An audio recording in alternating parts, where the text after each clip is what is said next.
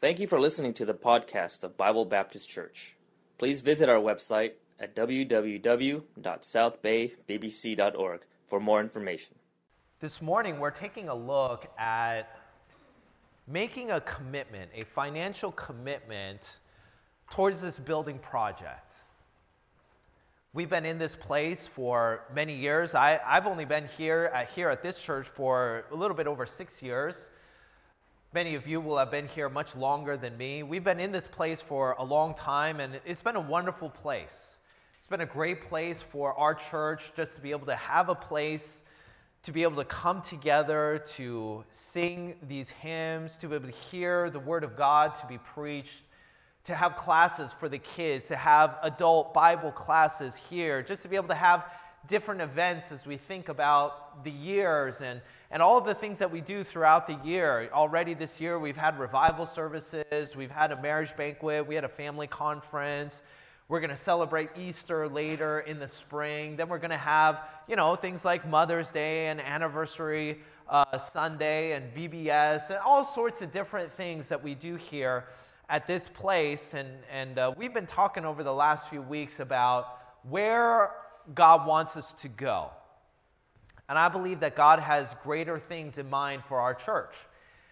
And if God has those greater things in mind for our church, then we, we need to move.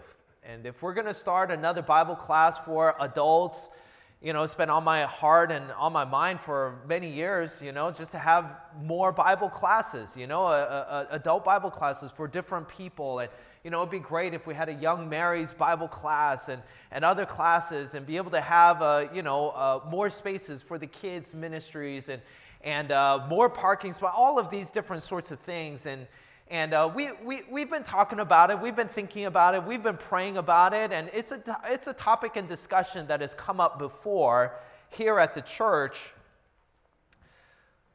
But I want us all to be fully convinced in our minds of where we are going and how we're going to get there.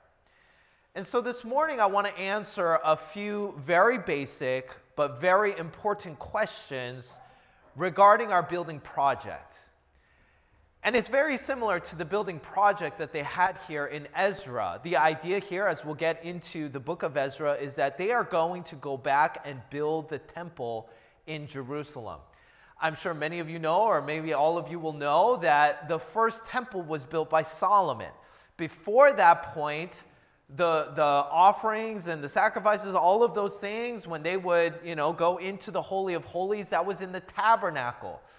The tabernacle was, for lack of a better term, just a very, very fancy, specifically made tent. It wasn't a building. There were no foundations, there were no walls. It was just basically poles and fabrics and things like that.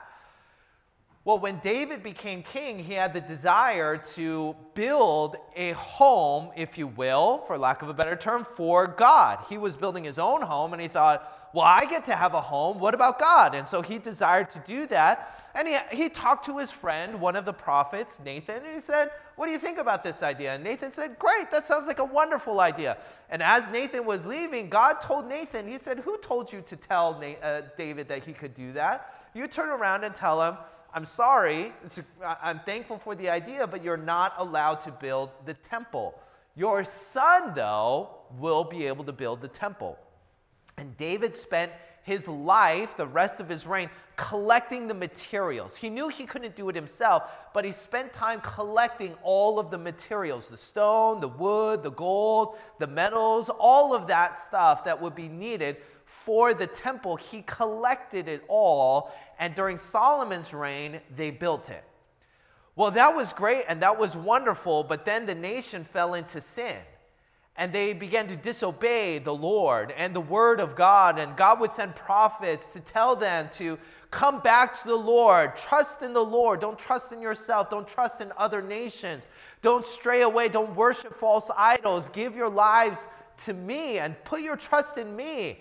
And they continued to rebel against the Lord again and again and again until finally the Lord had to say, you know what, I, I have to bring judgment for this disobedience so that my people will learn.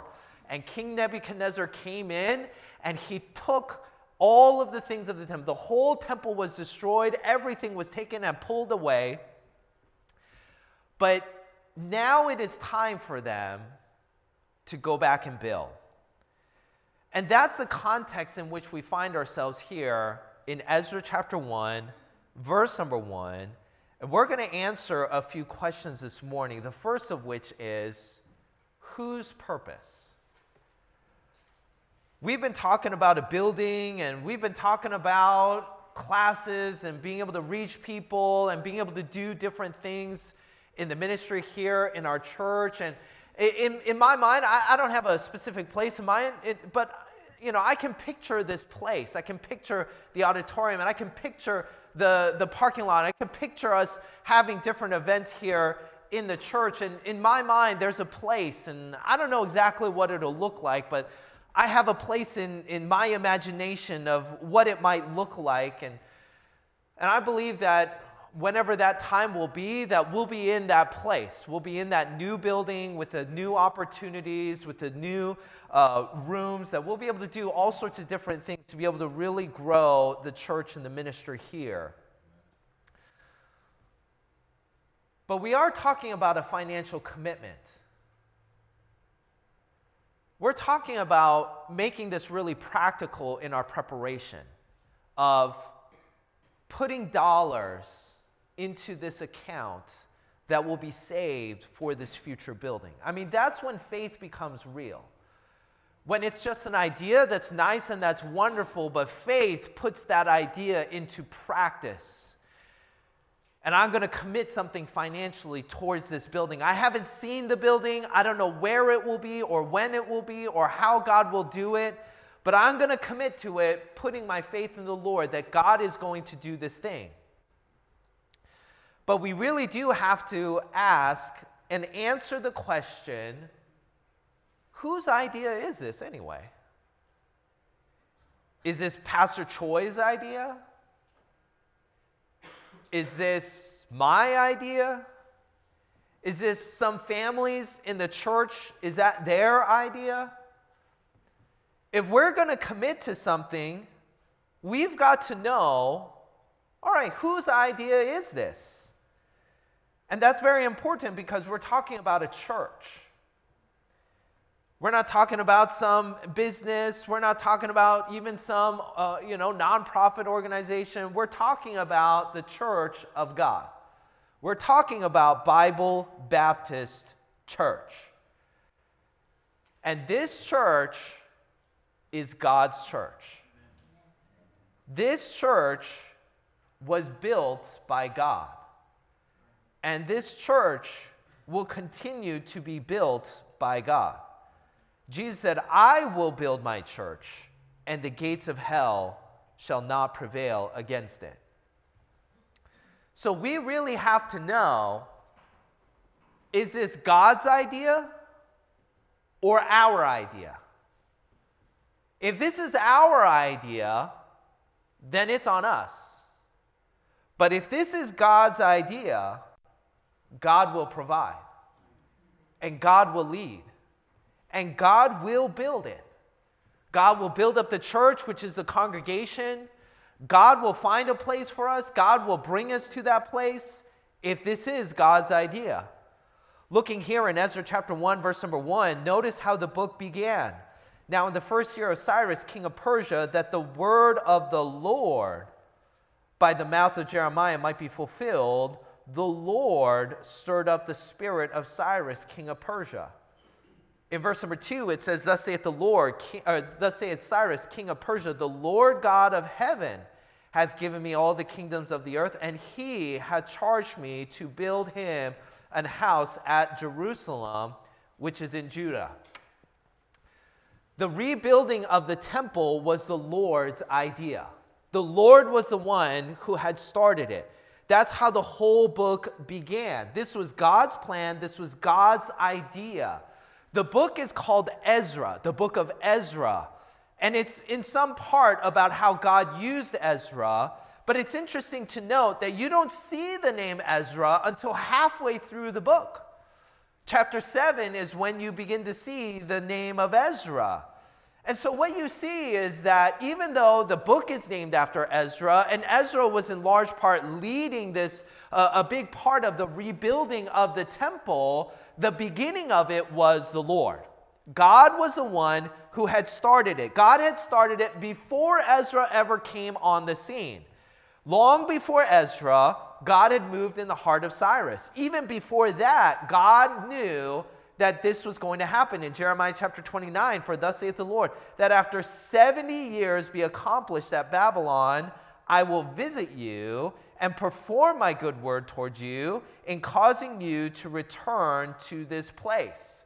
God had spoken to Jeremiah 70 years before that even though I am going to bring judgment, I will bring you back because I am good, because I am merciful, because I will give you my grace. And so God had in his mind this plan to rebuild the temple before Ezra was around, before Cyrus was even born, before any of these people that you read about here in the book of Ezra, God had already planted this plan to be put into place. This was God's idea to rebuild the temple.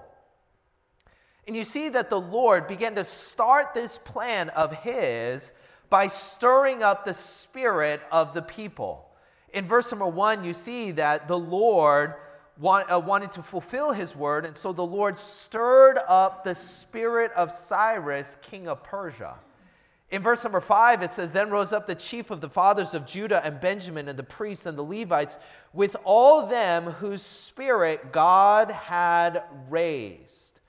So, if you want to think about this project where they were at, this was phase one of their project. Phase one of their project was they needed to get back to that place and they needed to raise some funds and, and just to be able to begin this process. And God stirred up the spirit of Cyrus and of his own people so that they might begin. That's where it began, with the spirit of the people being stirred by God. I've been here for just over six years. And I'm thankful that God moved me here and brought me to this place and allowed me a place in ministry here. I've been here for just over six and a half years. And as long as I've been here, we've had the exact same offering envelopes. The same envelopes, the same designs, the same wording, identical for the last six and a half years. I don't know how long we've had these envelopes. Some of you that have been here a little bit longer than me, you might know. Maybe we've had it for 10 years, 15 years, 20 years. I'm not really sure. Some of you might have an offering envelope there with you. And if you look at that offering envelope, there are different categories there listed on the envelope. Different aspects of our giving financially. The first of which is the tithe. The Bible talks about the tithe, the 10% of our income that is given to the Lord. You see that Abraham committed that 10% to the Lord, Jacob committed that 10% to the Lord, and really that was a commitment for them even before the law that God, you are my God, and I will demonstrate that aspect in my life by giving 10% to you. That's how they did that. That was uh, apparently very customary. And so Abraham did that, Jacob did that. And then you see, obviously, later in the Old Testament with the law that the Israelites, they did that. They gave to the, the, the priests, they give that 10%, they gave the tithe. And we believe there's a biblical principle that is there. And so we encourage our people, if you're a, a, a child of God, commit yourself in faith to the Lord, making that commitment God, you are my God, and I will make that financial commitment to you. So the very first line of that offering envelope is the tithe. Below that is missions. And we believe that God has called us to reach the world with the gospel. That is what we do. That is why every Saturday morning we go out we uh, share invitations and we leave them on the doors and we knock on doors and we encourage you. Bring some invitations with you. If you go to a restaurant, you meet a friend, you meet a neighbor, you meet a stranger, you'll have something available just to be able to leave in their hands and just a reminder for them hey, why don't you come to church? Hey, why don't you reach out? Why, you know, let's, let's meet up. I'd love to share with you the Bible or something, you know, some opportunities. And, and we can do that here, but how are we going to do that in the rest of the county, the rest of the state, the rest of the country, and the rest of the world? Well, we do that by supporting missionaries. We do that with those that have committed their lives. You know what? I'm going to take uh, myself and my family, and we're going to move to a different state. We're going to move to a different country with the purpose of reaching those people with the gospel. And every fall, we have a missions conference. We have missionaries come in, or those that had been missionaries come in and share the burden of reaching people with the gospel. And I'm so thankful for them. They really make a large commitment to just move to a whole different place with a different culture and a different way of, of doing things and living life and trying to reach them with the gospel. And, and this past year, we had some wonderful uh, missionaries. We had Brother Baskins with us, who was a missionary in Korea for many years. And, and just hearing him share the burden and, and just, you know, giving that invitation to make a, a commitment, I was moved. And I, I made a greater commitment this past year than, than I'd made in years past. And so uh, there's, there's a missions category there on the envelope. And I would encourage all of you to make some commitment. It might be a small commitment. It might be $5 a month, $20 a month, uh, five, $10 a week, something like that. You know, I would encourage every one of us, just even as a simple reminder, this is important. Reaching people around the world with the gospel is important. So on the offering envelope, you have tithe, then you have missions, then you have thanksgiving. Thanksgiving is simply, God, You've been good to me, and I want to give something to you because you've been good to me. Not because I have to, not because I made a commitment. I'm just so thankful. I want to give God something. And I want to give this Thanksgiving offering. It's a free will offering. Nobody's making you do it. It's completely up to you whenever you want to. But if you feel so compelled, God, you've been good to me, and I want to give something to you because you've been good to me, and I'm thankful for that. I want to give something here. So there's the Thanksgiving category. Below that category is building fund. For the last six and a half years on our offering envelopes, we're a category called building fund. And I don't, I don't see the offerings, I don't know how much comes into that. But it's been available this whole time. As long as I've been here, this building fund category for me to give to has been available this whole time. You could have given to the building fund at any time you wanted to. But I believe that there's a reason now why we're pointing this out. I believe the reason why we are now pointing this out is because God is moving in our church. It's time. It's been available, but I believe now God is stirring in people's hearts. It's time. It's time for us to think about where we're going to be. It's time for us to think about how can we continue to move forward as a ministry and where would that place be? And I believe that God is stirring in our hearts. You know what? It's great for the tithe. That's what God wants. And there's a place for missions. And maybe from time to time, you'll have a place for, you know, just saying, you know what, God, I'm so thankful. It's not very much, but I just want to give you something as a demonstration of my thanksgiving to you for your goodness. And now, right below that, I believe it's time for us to begin filling out that category right there building fund. And I believe that God is stirring in our hearts. And, and God stirred in the hearts there in the book of Ezra, the people that were there in order that he might receive glory. In Ezra chapter 3, we're going to fast forward just a little bit. You'll see that they have now finished the foundation of the temple. They had to obviously go back and redo the foundation of the temple it had laid there for 70 years. They needed to rebuild this thing, and so they rebuilt it. In verse number 10, it says, When the builders laid the foundation of the temple of the Lord, they set the priests in their apparel with trumpets, and the Levites, the son of Asaph, with cymbals to praise the Lord after the ordinance of David, king of Israel. And they sang together by course in praising and giving thanks unto the Lord because he is good, for his mercy endureth forever toward Israel. And all the people shouted with a great shout when they praised the Lord, because the foundation of the house of the Lord was laid. God did this thing where He moved in the hearts of the people, He collected that which was needed, and they began to lay the foundation of the temple. And the people began to praise the Lord. They thanked God, and they gave recognition to God that He was good, for His mercy endureth forever toward Israel.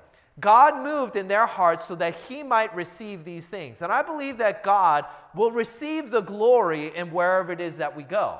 However, it is that we get there, God will receive the praise and the glory, for he is good, for his mercy endureth forever. For us as a church, practically, we know that the church is not a piece of land, it's not a building, it's not a room, it's not this physical place that we sit in. Sometimes we say, even in my family, we say we're going to church. But technically, we're going to the church property. We're not going to the church because that's kind of strange when you think about the church is a group of people. The church is the body of Christ. We could meet here, we could meet anywhere. We could meet in a park, and we would be going to church, if you want to put it that way. The church obviously is not a building. It's not this property that we're looking for. It's not the new classrooms. The church is the body of Christ. And Jesus said, I will build my church. And if you are saved, you're baptized, and you're added to this body, Bible believing, uh, Bible Baptist Church, where we believe the Bible, you'll know that this church has a mission that is given to us by our head, Jesus Christ. In Matthew chapter 28, he says, All power is given unto me in heaven and in earth. Go ye therefore and teach all nations, baptizing them in the name of the Father and of the Son and of the Holy Ghost, teaching them to observe all things whatsoever I have commanded you. And lo, I am with you always, even unto the end of the world. I believe that the reason why we need this new place is to fulfill this commission that was given to us. We need some space to be able to grow some classes, to be able to reach some new people. We need a new parking spot, you know, more parking spaces, you know, and, and all of these different things in order to be able to reach some more people. And I believe that God is moving in us, that this is the time for us. But this must be God's idea. This can't be man's idea. Because if this is a man's idea, it won't work. Except the Lord build the house, they labor in vain that build it. Jesus said, I will build my church, and the gates of hell shall not prevail against it. In Romans, he says, What shall we say then to these things? If God be for us, who can be against us? See, if this project is God's idea, it's going to work, and it will be done. And I hope that you will be convinced in your minds as well that this is God's idea. Not just some man's idea, not just your pastor's idea, not just some brother or sister's idea, but really that this is God's idea that we move forward in this way. So that's a very important question for us to answer.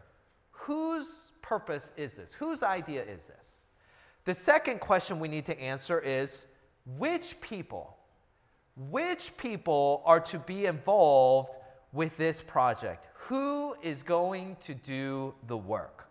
It's great that God wants to rebuild the temple. That's wonderful. But who is going to do it? Because we know that God created the universe in six days. And He did it by speaking. So if God wanted a temple back in Jerusalem, He could have simply just spoken it, right?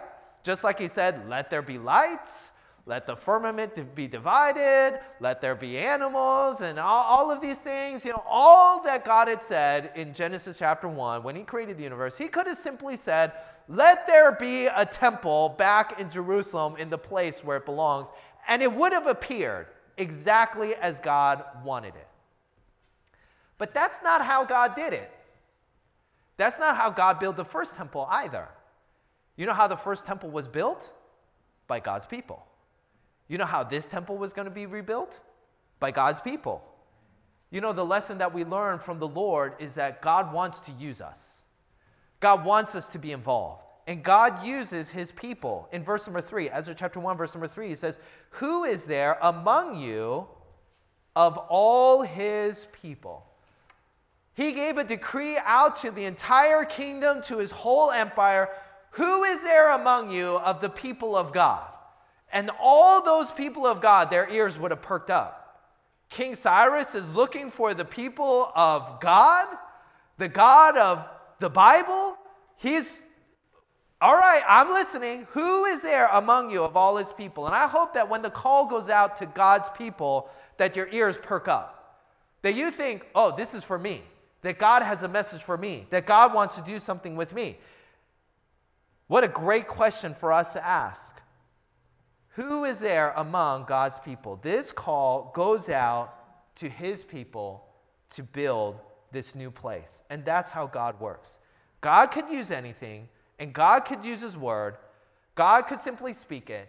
But God has decided, through the Old Testament and the New Testament, we see that God has desi- decided to use his people and that God goes with his people.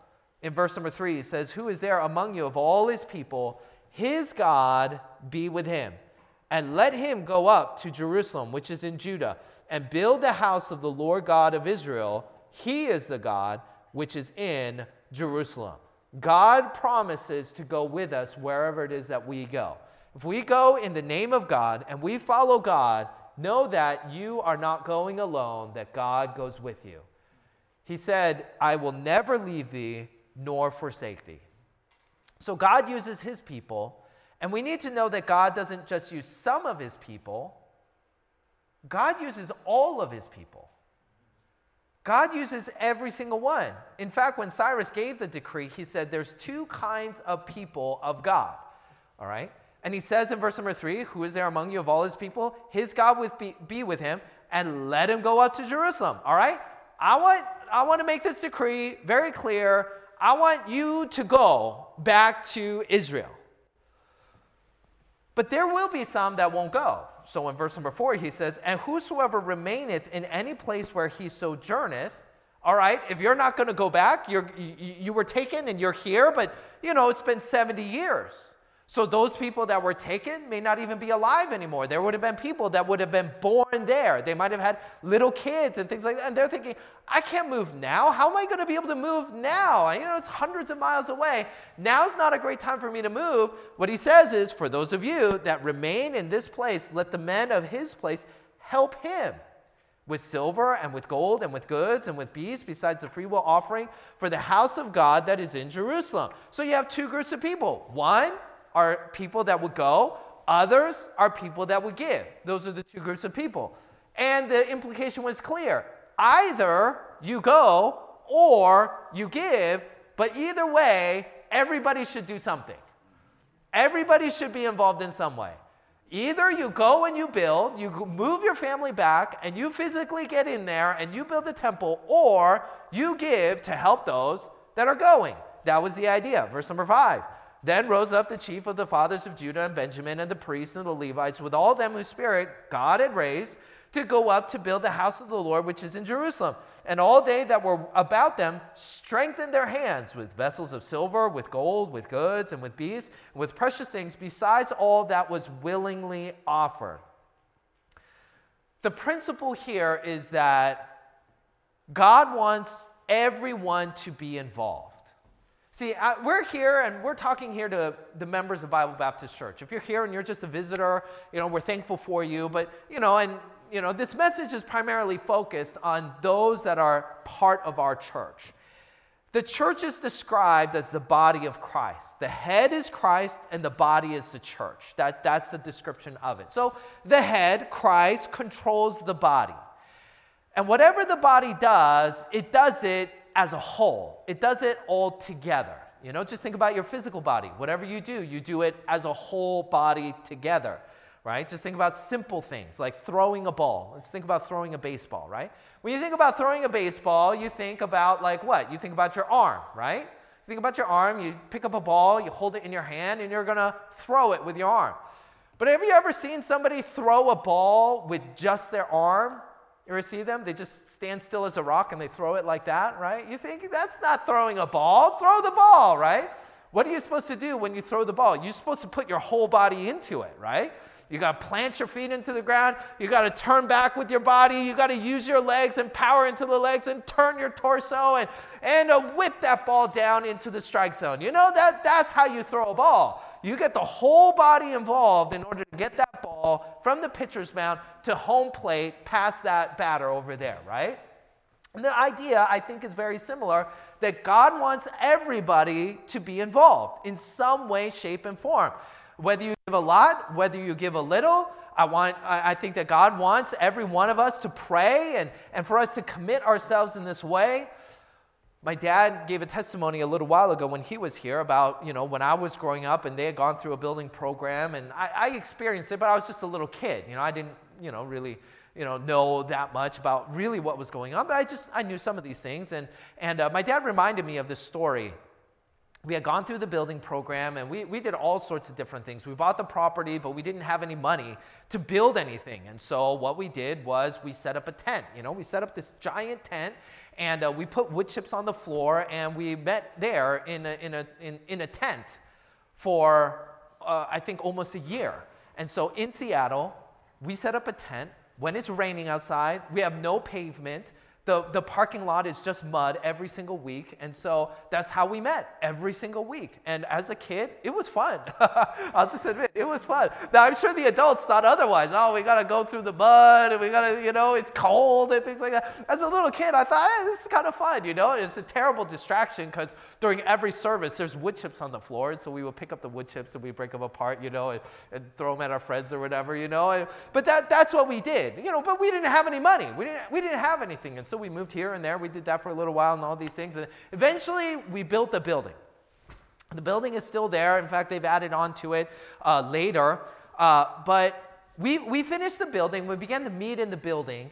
And uh, we had a family come shortly thereafter. And so this man and uh, his wife and uh, two of his kids, I think one of the kids was uh, already graduated at the time, but, you know, came to the church and, and uh, I, you know, through the course of conversation found out, oh, you know, we had just built this building. And uh, this man felt like, oh, I missed it.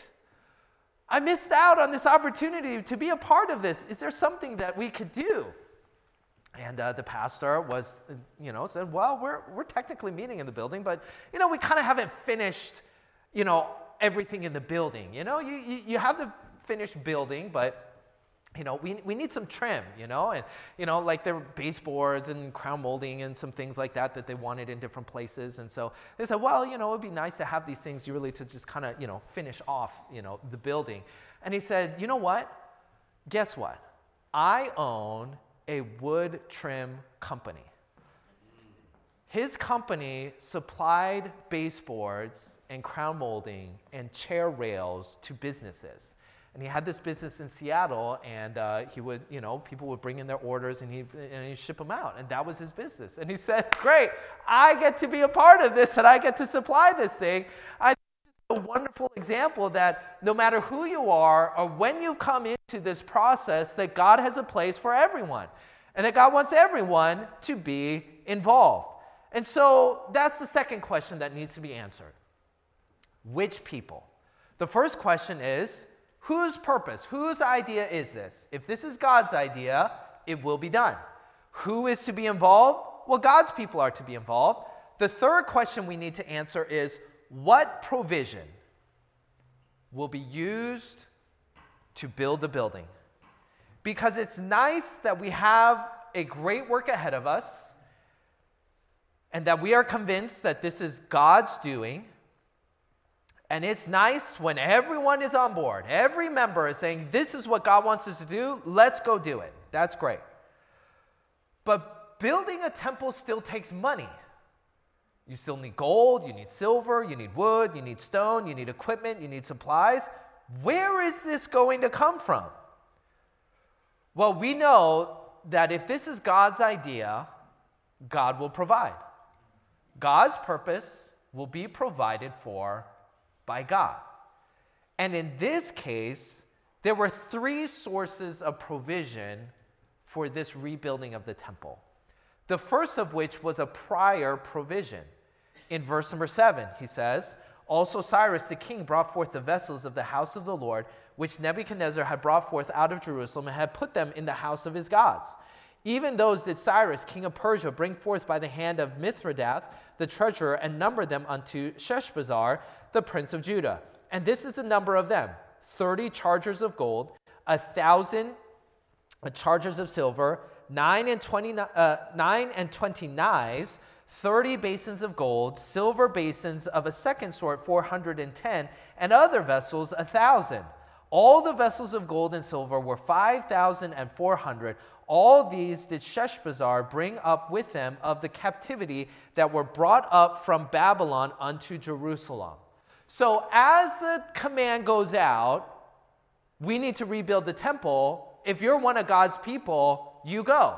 If you're not able to go, then you give. But everybody get involved. And what he did was he gave this collection of vessels and knives and, and, and other things.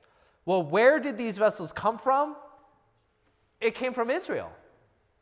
Way back when Nebuchadnezzar invaded the nation and he took all the things in, in 2 Kings 25, you'll see that they burned the temple, he burned the king's house, he burned the houses of every great man, every mansion that was there in Israel was burned uh, by Nebuchadnezzar. And they took all of the things. They took all the vessels of the temple, they took all the vessels of the king's house, they took all the vessels that were there, all of the nice things. The Bible even says that they took the pillars of brass, and there was a brass sea. And so they broke it up and they took all the pieces and brought them all back uh, to Babylon. And so they, they took all of these things and they brought it all the way back to Babylon. 70 years later, those same vessels are going to be used for the rebuilding of the temple. So even before they began with anything else, there was already something that was there. Then there was a personal provision. We've, we've seen this already in verse number four.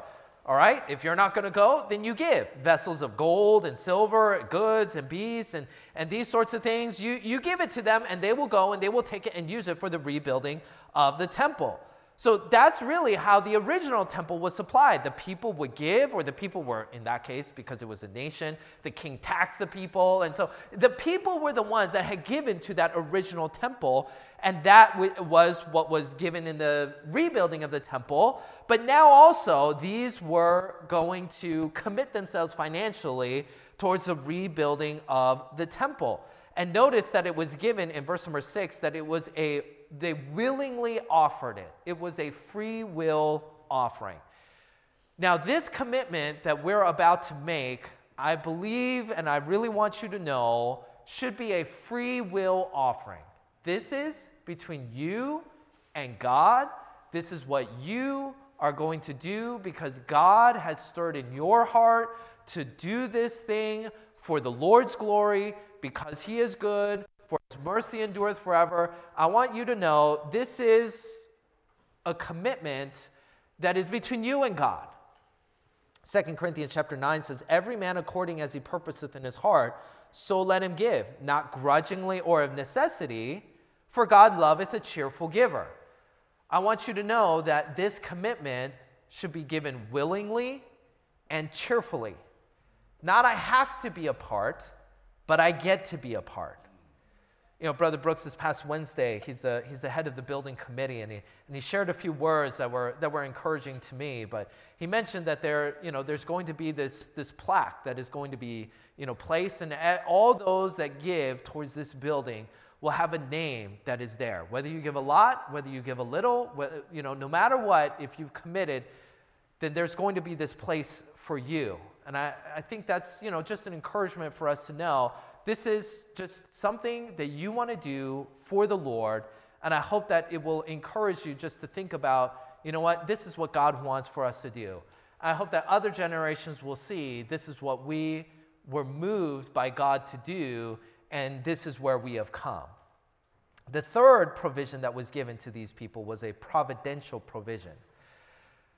There was a provision that was given that was already there, that was given back to them. Then the people gave.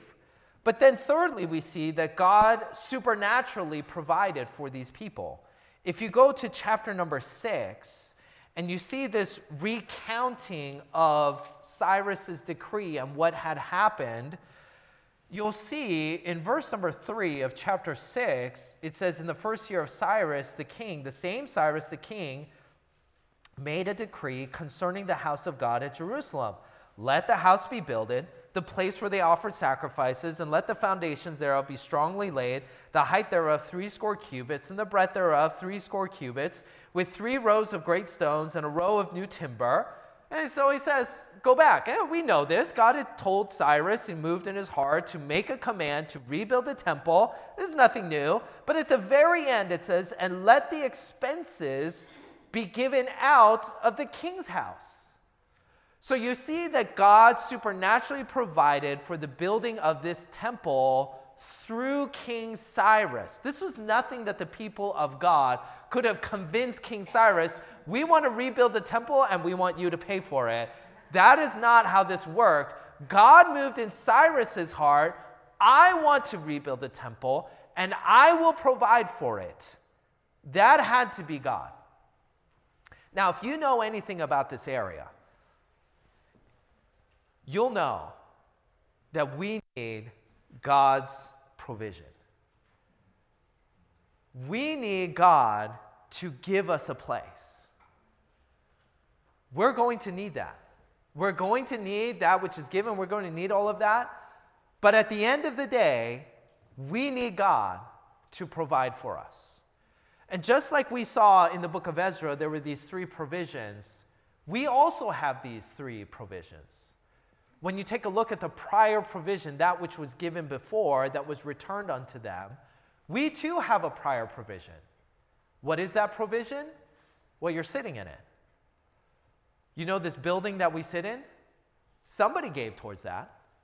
Years and years and years ago, members of this church committed themselves financially to the purchase of this property and to the purchase of this building. And if you were here last year as part of the annual business meeting, or, or, earlier in January, and then also last year, you'll know that we have paid off the mortgage for this property. We have no debt. We, we own this property outright. And praise the Lord for that. You know how that was accomplished?